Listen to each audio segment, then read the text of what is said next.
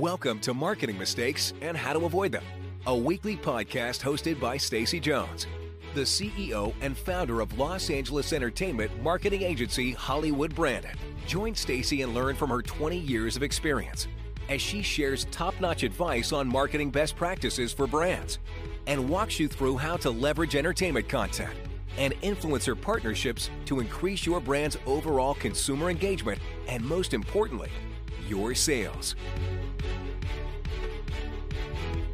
And now, here's your host, Stacy Jones.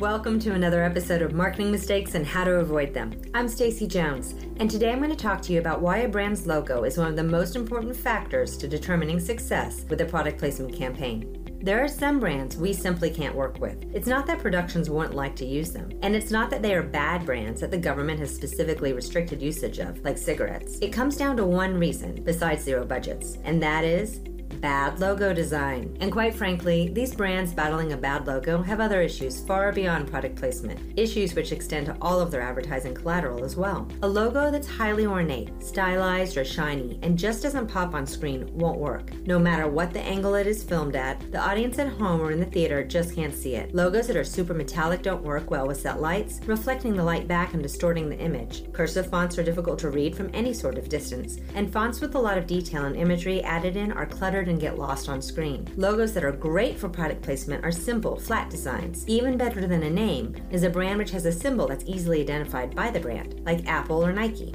Why this matters is that for one, productions don't really like filling up their content with names of brands. They're selective with whom they choose to work with, and symbols feel a lot more natural to them. And these pop on screen versus getting lost on the product or sign. And for an even more important reason, there's a whole TV network ad sales issue. This department that oversees all broadcast TV content are major brand logo haters, unless, of course, you're paying a mint to be on screen of their content. A brand who has identifying symbols has a higher probability getting past the gatekeepers at these networks far more easily than a brand with an alphabetically designed logo. Brands that have both, even better. One more important thing to keep in mind in regards to a brand's logo is the actual placement of the logo. Way back in the day, when I worked with Gateway Computers, they had a great logo of a cow pattern, but there was one big problem. When you opened up their laptop, their logo would appear on screen upside down. At the time, all of the computer laptop manufacturers faced this issue, and Apple and Dell were two of the first to address the problem by turning their closed door facing you logo upside down to appear right side up when the laptop was open on screen. This was an easier fix than stickering everything with a temporary logo, and also the right branding strategy for real world laptop usage. Just remember if your logo doesn't pop out in real life, it's certainly not going to on screen which means it also doesn't stand out to consumers on retail shelves or in brand advertising. And if you haven't refreshed your logo in years, maybe it's just time to do so. The biggest brands continue to refresh and reinvent.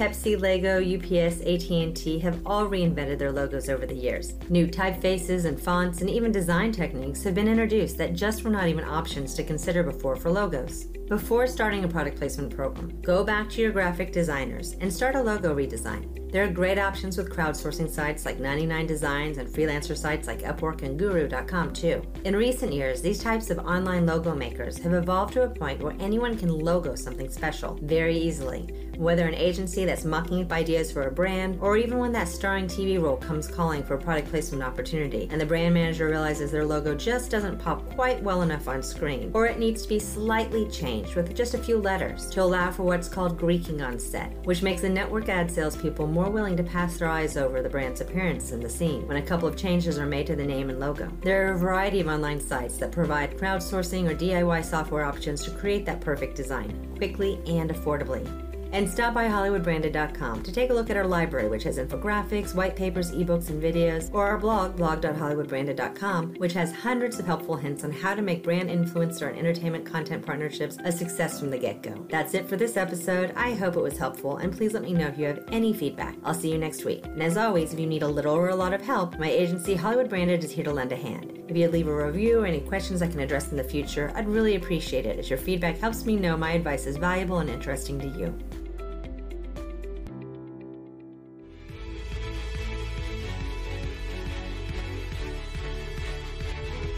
Are you ready to make the magic of product placement, celebrity event activations, or influencer partnerships help your sales?